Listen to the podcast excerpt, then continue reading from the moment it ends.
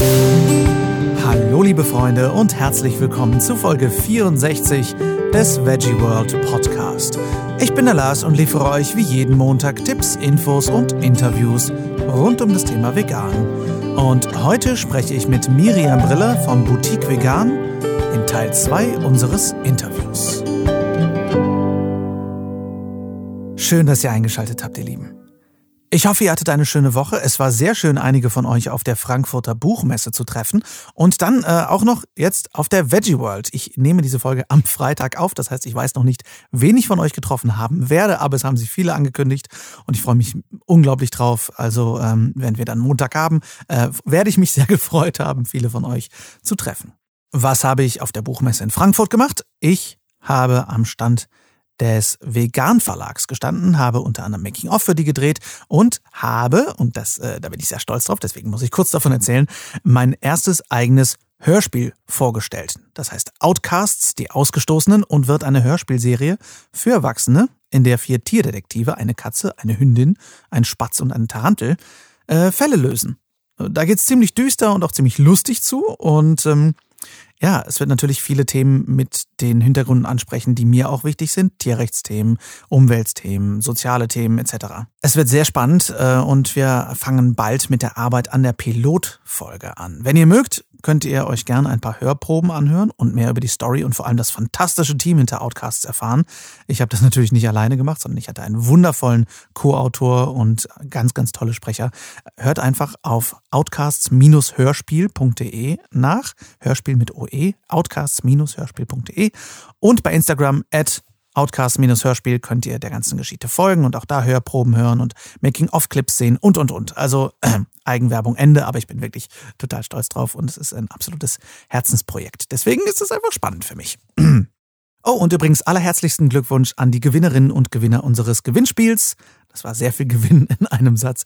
Unseres Gewinnspiels für 2x2 Tickets auf die Veggie World Düsseldorf. Wir werden mit Sicherheit auch bald wieder neue Gewinnspiele für Tickets machen, denn wir freuen uns, wenn ihr euch freut. Also schön, dass ihr da wart und äh, ich hoffe, ihr habt eure Freikarten genossen.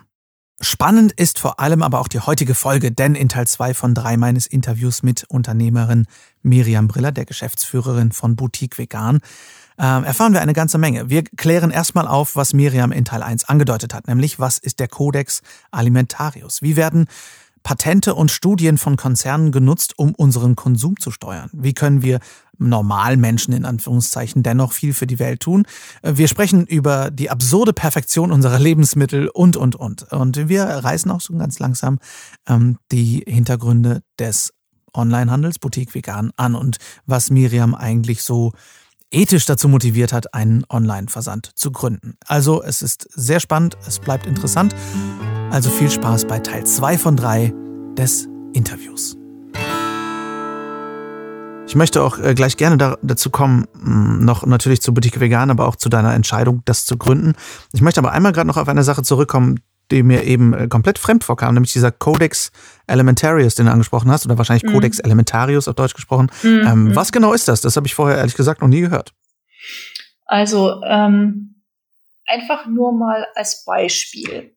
Also das Beispiel, das mich sehr schockiert hat, äh, ist das Thema Bienenwachs. Also Bienenwachs, auch ähm, als Veganer, braucht, also da gibt es eigentlich nichts zu bestreiten, es ist ein tolles Naturprodukt und wurde früher verwendet, um zum Beispiel die äh, Äpfel zu überziehen äh, oder halt generell Früchte haltbar zu machen und zwar auf eine sehr natürliche Art und Weise. Äh, man kann es verdauen, es ist komplett biologisch abbaubar etc.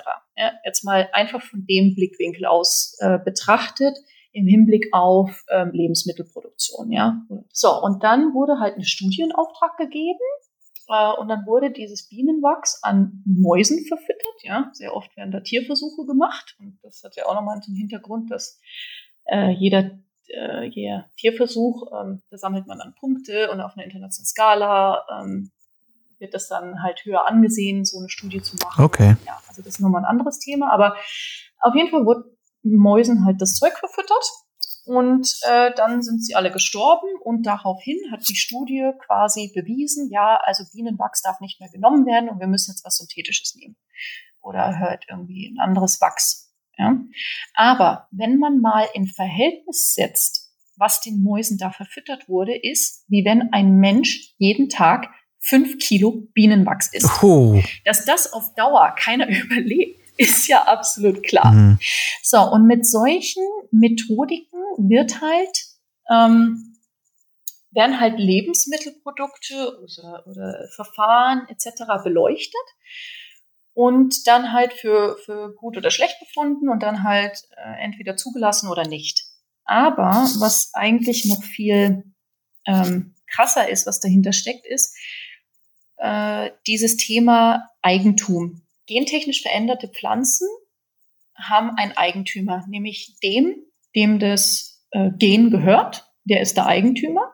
Und das ist ganz gefährlich, weil wenn jetzt eine Genpflanze auf dem Feld neben einem einer normalen oder neben Biopflanzen angebaut wird und in, ja, also oft sind das dominante Gene in den, in den Pflanzen oder Tieren und der Wind weht die Pollen rüber und die vermischen sich und das Gen wird im Nachbarfeld festgestellt, dann gehört die gesamte Ernte dem Unternehmen, dem das Gen gehört. Wow. Und das ist ganz gefährlich. Ja. Okay. Ähm, das ist so ein Punkt.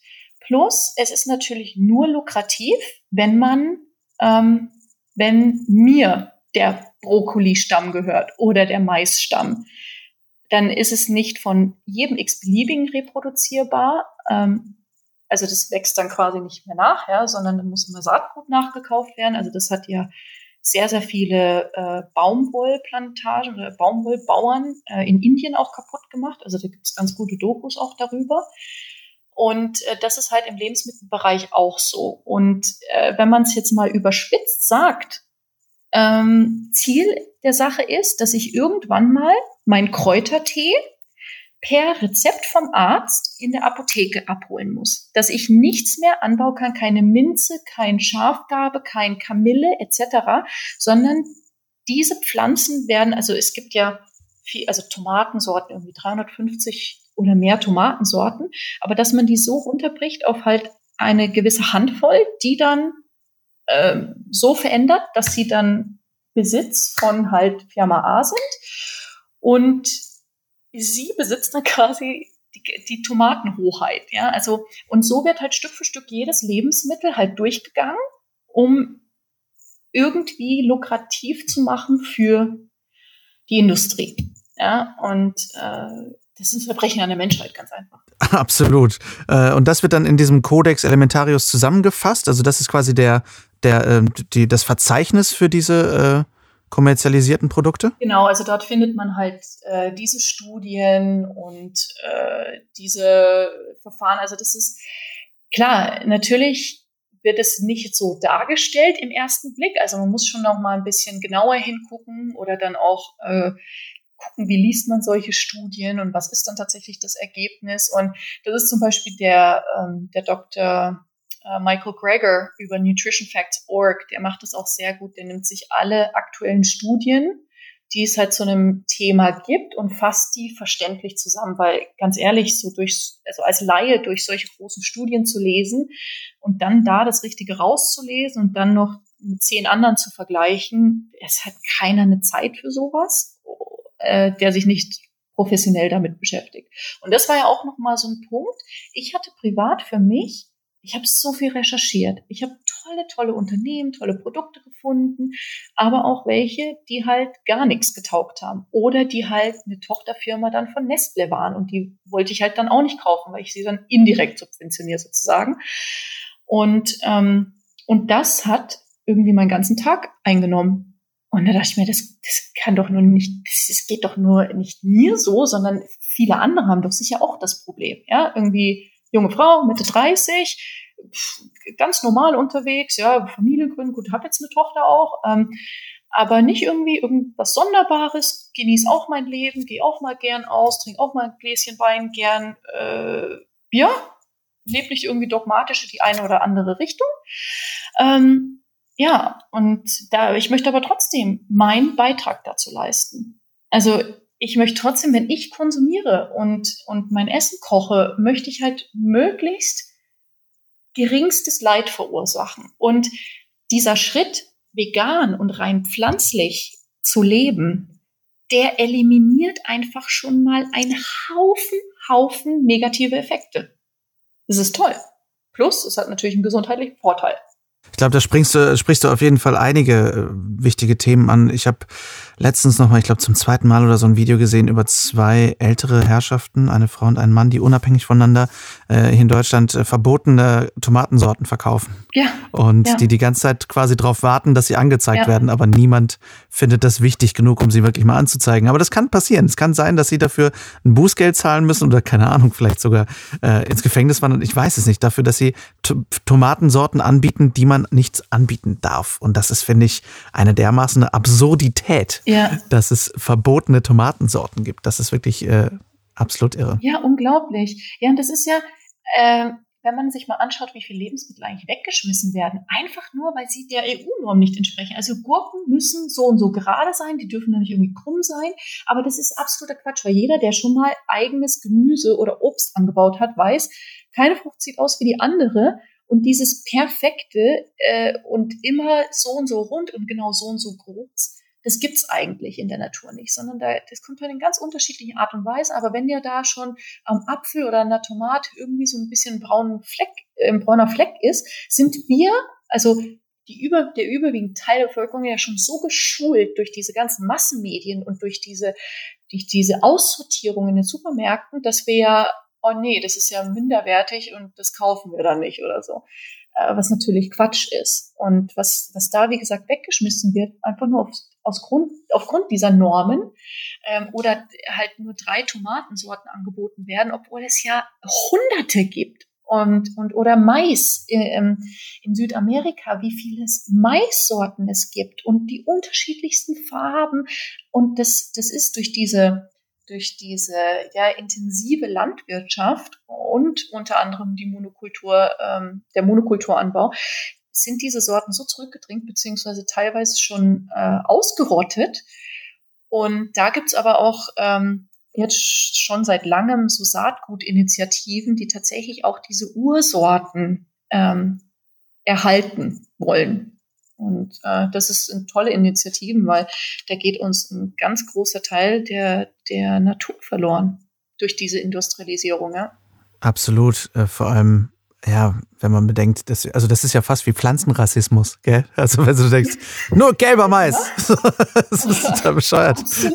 Ähm, Ja. Aber ähm, ja, absolut, da geht uns so viel verloren. Ich will gar nicht wissen, was uns alles an Nährstoffen verloren geht, einfach nur, weil wir nur diese eine Sorte hingedrängt bekommen. Und ich finde auch die, die, die Wahrnehmung, also das, das sehe ich so ein bisschen wie para, parallel zur, zum Schönheitswahn, ja, wo wir sagen, wir müssen die und die Maße Mhm. erfüllen, so und so fit sein. Fitness ist ja ein. Riesenfaktor mittlerweile. Auch dieses, ein Apfel muss so und so groß sein, er muss perfekt rund sein und er muss glänzen. Mhm. Ähm, vor allem, wenn man bedenkt, wie viele dieser, wie dieser Bilder auch hergestellt werden, die uns dieses dieses Verständnis dafür überhaupt geben. Also ich habe letztens ein super spannendes Video, ich muss das eigentlich nochmal raussuchen, super spannendes Video ähm, über die wirklich professionelle Foodfotografie äh, gesehen. Ähm, Gerade, äh, also das war ein äh, US-Video, also ein amerikanisches Video. Und da ging es wirklich nicht darum, wie man das jetzt schön für Instagram oder so arrangiert, sondern wie das die Profis für die Werbung machen. Mhm. Und da sind so wundervolle Sachen wie, wenn da Pancakes mit, ähm, mit Ahornsirup übergossen werden, dann ist das kein Ahornsirup, das ist Benzin. Ja. Weil Ahornsirup einzieht in die Pfannkuchen und Benzin bleibt schön perlig auf den Pfannkuchen drauf. Und ein Steak, was so diese perfekten Grillstreifen hat, diese Grillstreifen sind Schuhcreme, die draufgemalt werden. Also oder äh, sämtliches Eis, was in der Werbung vorkommt, ist einfach gefärbte, ge- gefärbter Kartoffelstampf, Kartoffelbrei, weil Eis natürlich sofort wegschmilzt in dem Licht. Also es sind so viele Tricks, die gemacht werden, Ja. wo Dinge auch aus Plastik hergestellt werden, die Ja. dann so zeigen sollen, schaut mal, das ist das perfekte Essen. Das ist ein absoluter Wahnsinn. Und äh, was ich besonders wahnsinnig finde, ist, ähm, ich äh, beschäftige mich durch meine Frau Nicole sehr viel mit äh, Foodsharing und Food Waste und Lebensmittelverschwendung und so. Darüber bin ich auch, äh, ich halte jetzt seit Ende August äh, halte ich einen Vortrag auch unter anderem auf den Veggie Worlds über so ein bisschen den Zusammenhang unseres Konsums mit dem Effekt auf die Umwelt. Und da rede ich auch über Lebensmittelverschwendung. Und da bin ich bei meinen Recherchen auch auf die absolut erschreckende äh, Zahl gekommen in Studien der EU äh, und der UN, äh, dass nur, z- ich glaube, insgesamt 25 Prozent der Lebensmittel, die weggeschmissen werden, in Produktion und Ernte und Verarbeitung weggeschmissen werden. Und 60 Prozent in Deutschland schmeißen Privathaushalte weg. Das heißt, oh. dieses ganze Zeug, was, was nicht mal auf dem Tisch landet, weil es nicht krumm und, weil es krumm und schief ist, das ist sogar nur ein nochmal ein kleinerer Teil als das, was wir dann kaufen, weil es so perfekt aussieht und dann trotzdem wegschmeißen, weil wir es einfach nicht genug benutzen.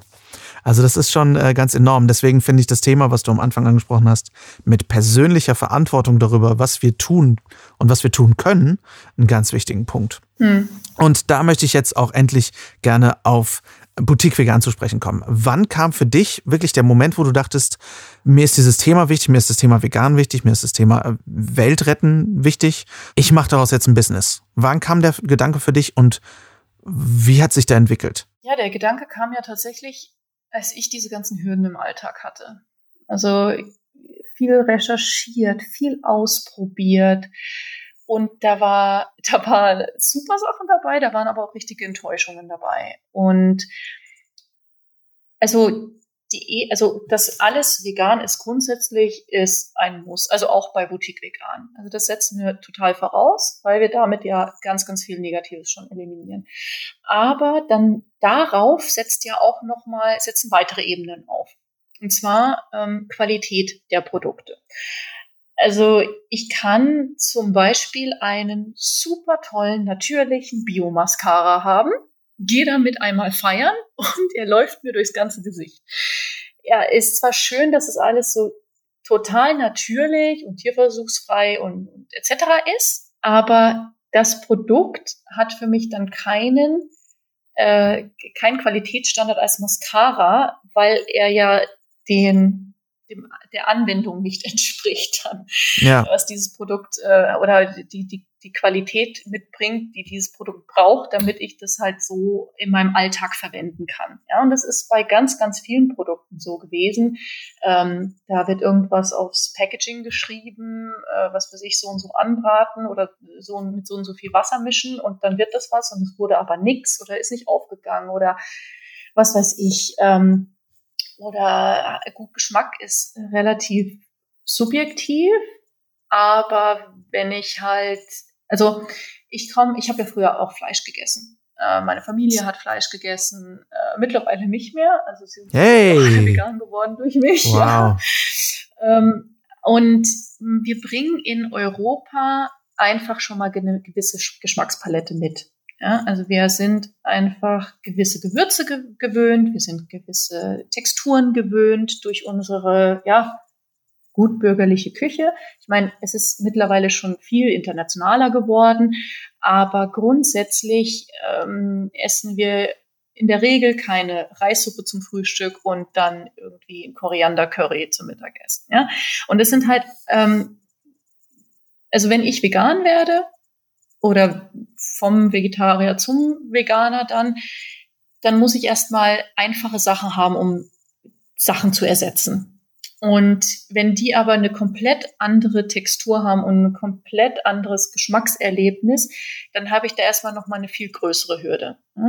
Und deswegen ist es, äh, also war es für mich wichtig, erstmal Sachen zu finden, die ich natürlich auch für meine Familie mit integrieren konnte, damit wir halt einfach schon mal Rezepte, die wir schon immer gekocht haben, mal vegan machen können.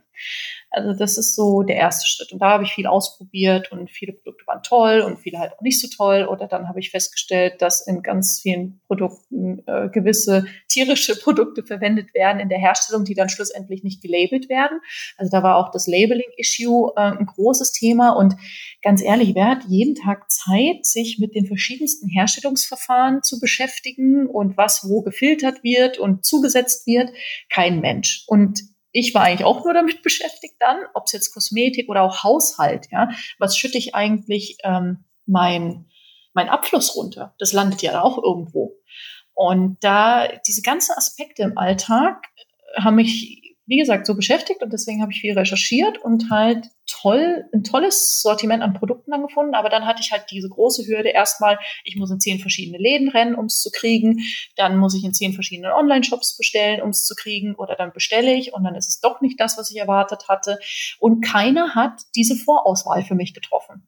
Ähm, also teilweise waren Sachen gut, die ich online bestellt habe und im gleichen Paket waren Sachen drin, wo ich mir dachte, boah, geht gar nicht. Und äh, dann natürlich dieser ethische Aspekt, weil für mich langt es nicht, ah ja, das Produkt ist vegan, ja toll. Ja, aber wenn die Creme trotzdem auf 60 Prozent Erdöl besteht, dann brauche ich die auch in der veganen Form nicht.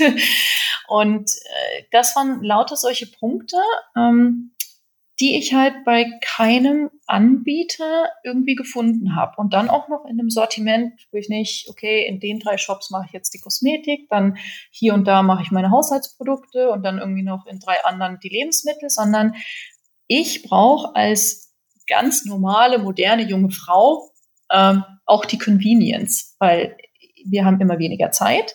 Wir sind mit anderen Sachen beschäftigt, ob es jetzt Hobbys sind oder Familie oder Beruf auch.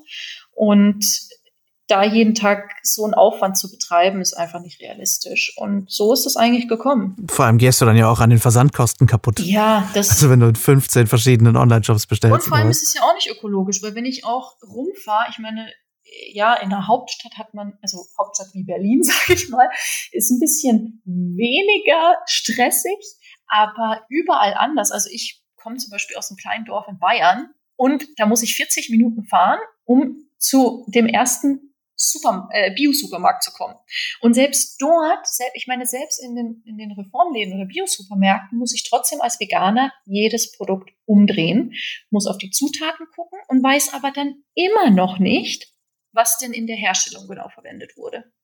Weil man kann ja auch in der Bio-Herstellung genauso mit Gelatine klären, halt mit Bio-Gelatine. Also ähm, genau, und das äh, ja, und dann habe ich gedacht, ja, es, gibt's doch nicht. Und äh, da, da haben sicher viele dieses Problem. Und ich möchte halt auch sicher gehen in dem Sortiment, was ich dann zusammenstelle, dass es halt in die richtige Richtung fließt, das Geld. Und also ich war, also ich habe ja ein Businessstudium gemacht und bin nicht so der Typ für die Politik, ähm, bin aber auch nicht so der Typ, der jeden Tag jetzt irgendwie mit einem Protestschild auf der Straße steht. Das bin ich einfach nicht. Ich habe mir gedacht, okay, was für Skills habe ich, die ich dafür einsetzen kann? Und ja, und da war klar, okay, äh, ich muss das irgendwie äh, schaffen, dass dieser Wirtschaftszweig stark wird damit wir auch eine Veränderung bewirken können. Und da möchte ich mithelfen. Und wo setze ich da am besten an? Da habe ich mir gedacht, ja, okay, im Alltag, da wo ich ja auch schon das Problem habe. Und ich möchte es halt dann nicht nur für mich machen, sondern ich möchte halt alle äh, einladen können, da mitzumachen und ähm, eine ganz einfache Lösung im Alltag zu haben, um halt tolle Produkte zu kriegen, die richtigen Firmen zu unterstützen und dann aber noch mit halt einem super Service, das ist für mich Voraussetzung, ich komme aus der Hotelleriebranche. Also das ist ganz, ganz wichtig für uns, dass der Service super ist, dass die Beratung super ist, dass der Versand schnell geht, dass das Paket ordentlich ankommt, ähm, gut verpackt ist, mit Liebe verpackt ist. Und äh, ja, und dass ich es ganz, ganz vielen Menschen einfach machen kann, so einen Lebensstil zu genießen. Und dann ist die Hürde halt viel, viel geringer, dabei zu bleiben. Das glaube ich, ja. Und ähm, vor allem auch, auch da ne, allein das Thema Verpackung ist ja schon wieder ein Thema für sich fast schon. Ähm, was jetzt, wenn man jetzt an Nachhaltigkeit denkt, ne? Das ist wahrscheinlich auch eine Herausforderung par excellence. Genau, also wir hatten ja, also ich wusste ja nichts, also ich hatte weder, weder äh, irgendeine Ahnung von IT, noch hatte ich eine Ahnung von Design, äh, irgendwie Webshop und äh, das war ja vor, vor fünf Jahren jetzt äh, nochmal eine andere Welt in diesem E-Commerce-Bereich. Und ja, bin dann halt aber auf die Suche gegangen, auf Messen, mit vielen Menschen gesprochen und äh, ja, mein Bruder ist jetzt seit Anfang an dabei und äh, meine beste Freundin aus dem Studium, äh, nee, nicht aus dem Studium, aus dem, mit ihr habe ich Abi gemacht. Und äh, die beiden habe ich dann gefragt, okay, ich kann kein IT, äh, Piet, mein Bruder, du kannst es doch, hast du nicht Lust? Oh ja, komm, das mach du mal so nebenbei. Und meine Freundin auch gefragt, schau mal, du, du machst doch gerade dein Mediendesign-Studium, kannst du Photoshop gut. Ich bräuchte da jemanden. Oh ja, komm, lass mal mitmachen. Und so sind wir dann Ach, gestartet. Super. Und dann war auch. Und das war das Kernteam quasi? Genau, das, also das ist unser Kernteam, also bis heute auch. Mhm. Und äh, ja, meine Eltern, äh, die musste ich natürlich dann auch überzeugen, äh, allein aus dem finanziellen her schon. Also wir sind ja ein Familienunternehmen. Und äh, meine Mutter, ja, war total begeistert, hat dann die ersten Päckchen gepackt. Und wir haben tatsächlich auch ein eigenes Lager schon seit Anfang an, weil ich einfach damals schon schlechte Erfahrungen mit dem Versand gemacht habe und wir halt so ein komplexes Produktsortiment haben, das kann ich auch fast nicht auslagern. Plus äh, die Geschichten von halt ja äh, schlimmen Arbeitsbedingungen und solchen Versandlegern äh, und das ist halt bei uns anders. Ähm, und deswegen ist es auch ganz wichtig, dass wir das alles selber machen. Also bei uns geht wirklich jedes Produkt durch unsere Hände, bevor es äh, an unsere Kunden rausgeht. Und wir kümmern uns da auch ganz genau drum. Also der Service ist auch bei uns intern. Also wir sind ein kleines Team, wir sind jetzt 15 Leute und äh, ja, sind multisprachig, bedienen unsere Kunden multisprachig in ganz Europa. Und da hat auch jeder die Möglichkeit, egal in welchem kleinen Dorf er lebt, halt so eine riesen Produktauswahl zu haben und es ganz bequem nach Hause geliefert zu bekommen. Und da verwenden wir auch, also wir verwenden jeden Karton, den wir kriegen, verwenden wir wieder. Ähm, die Verpackungsmaterialien oder Füllmaterialien sind bei uns alle nur aus äh, Papier, also Zellstoff und Karton, dass wir da auch komplett ähm, plastikfrei sind, bis auf halt die Thermobox. Das ist für unseren frische Versand. Die haben so, ja, so ähm, Polsterfolie-Inlays und äh, so Plastikakkus, die man einfrieren kann, aber die sind alle wiederverwertbar. Und damit das auch in dem Kreislauf drin bleibt, haben wir das halt so strukturiert, dass die wieder retourniert werden können. Die Kunden können es uns zurückschicken und kriegen dafür im gleichen Wert wieder Treuepunkte gut geschrieben. Das heißt, es ist äh, quasi nur beim Versand mal ein Invest, dass die Produkte wirklich sicher ankommen. Und in der Regel vegane Produkte sind super, super unempfindlich. Ja. Also man kann so, so eine, eine Mayo oder so, ne? Kein Problem. Seitanwurst, äh, ja, kann man eine Woche da stehen lassen bei Zimmertemperatur, da passiert gar nichts. Ähm, das Einzige, was halt im Sommer kritisch ist, sind ab und zu halt Pralinen, die können schmelzen oder halt so eine Margarine, die kann schmelzen aufgrund der Temperaturen ähm, oder ein fermentiertes Produkt wie zum Beispiel ein Tofu, der kann mal aufblähen. Aber das sind eigentlich die einzigen drei Produkte, die wirklich kritisch sind und alles andere ist super unkritisch, weil es gibt keine Salmonellengefahr, äh, wir haben keine tierischen Produkte drin, die irgendwie super schlecht werden könnten. Ja, und deswegen ist das echt, echt easy eigentlich. Nachhaltige Verpackung und Hintergründe von Produkten sind also ebenso wichtig wie der vegane Ursprung. Das macht natürlich Sinn. Die eigenen ethischen Vorstellungen mit dem Beruf in Einklang zu bringen, ist ein Wunsch, den, glaube ich, sehr viele haben. Also, wie sieht das bei euch aus? Möchtet ihr euren Beruf am liebsten nachhaltiger, vielleicht sogar veganer gestalten, in irgendeiner Form ethischer? Wisst ihr aber nicht wie oder habt ihr das vielleicht sogar schon gemacht? Und wie war das dann für euch? Schreibt mir sehr gerne eure Erfahrungen und auch eure Wünsche für bessere Berufe und eure Gedanken, was dieses Thema angeht, an lars.veggieworld.de. Ich freue mich sehr drauf und stelle eure Gedanken und eure Fragen und eure Wünsche sehr gerne nächsten Montag vor. Ich hoffe, die Folge hat euch gefallen. Wenn ihr Miriam und Boutique Vegan verfolgen möchtet, ihr findet alle Links selbstverständlich wie üblich in den Show Notes. Für dieses Jahr sind die Veggie World Messen in Deutschland durch. Nächstes Jahr geht es aber weiter. Also schaut gerne auf veggieworld.de vorbei, um zu sehen, wo die nächste Messe in eurer Nähe ist. Vielleicht eben auch in einem anderen europäischen Land. Und nächstes Jahr gibt es ja sogar zwei Messen in China. Also vielleicht passt das für euch. Und schaut auch gerne für Tipps und Tricks natürlich auf dem Blog vorbei. Und wenn ihr mögt, folgt uns natürlich sehr gerne auf Facebook und Instagram at officialveggieworld und at LarsTheVegan und bleibt auf dem Laufenden. Oh, und äh, wenn ihr keine Folge mehr verpassen möchtet, abonniert natürlich einfach den Kanal. Nächste Woche hört ihr das Finale des Miriam Briller Interviews, wo wir noch genauer hinschauen, wie ein erfolgreiches veganes Unternehmen geführt werden kann, wie sich Familie und Beruf kombinieren lassen, ähm, was starke Frauen ausmacht. Und es gibt natürlich auch einige Tipps im Gepäck für euch, wenn ihr ein veganes Unternehmen starten möchtet oder darüber nachdenkt. Viele von euch haben sich übrigens neue Infofolgen gewünscht, auch bei mir im persönlichen Gespräch, äh, wo wir bestimmte Themen beleuchten. Keine Sorge, wir arbeiten auf jeden Fall dran. Wir haben jetzt einfach unglaublich viele tolle Interviewpartner für den Sommer und den Herbst geplant gehabt und ähm, wir werden bald aber wieder mehr Infofolgen einbauen. Nächsten Samstag könnt ihr mich das letzte Mal dieses Jahr professionell sozusagen auf einer Messe sehen, nämlich auf der Veginale in Frankfurt, wo ich meinen Vortrag Everyday Heroes halte und ein letztes Mal mein Comedy-Programm Gutmenschenalarm spiele. Vielleicht sehen wir uns also da, das würde mich sehr freuen. Wenn ihr Bock habt, schaut gern vorbei. Bis dahin wünsche ich euch eine wundervolle Woche. Wir hören uns nächsten Montag wieder. Vielen Dank fürs Zuhören. Ciao, ciao.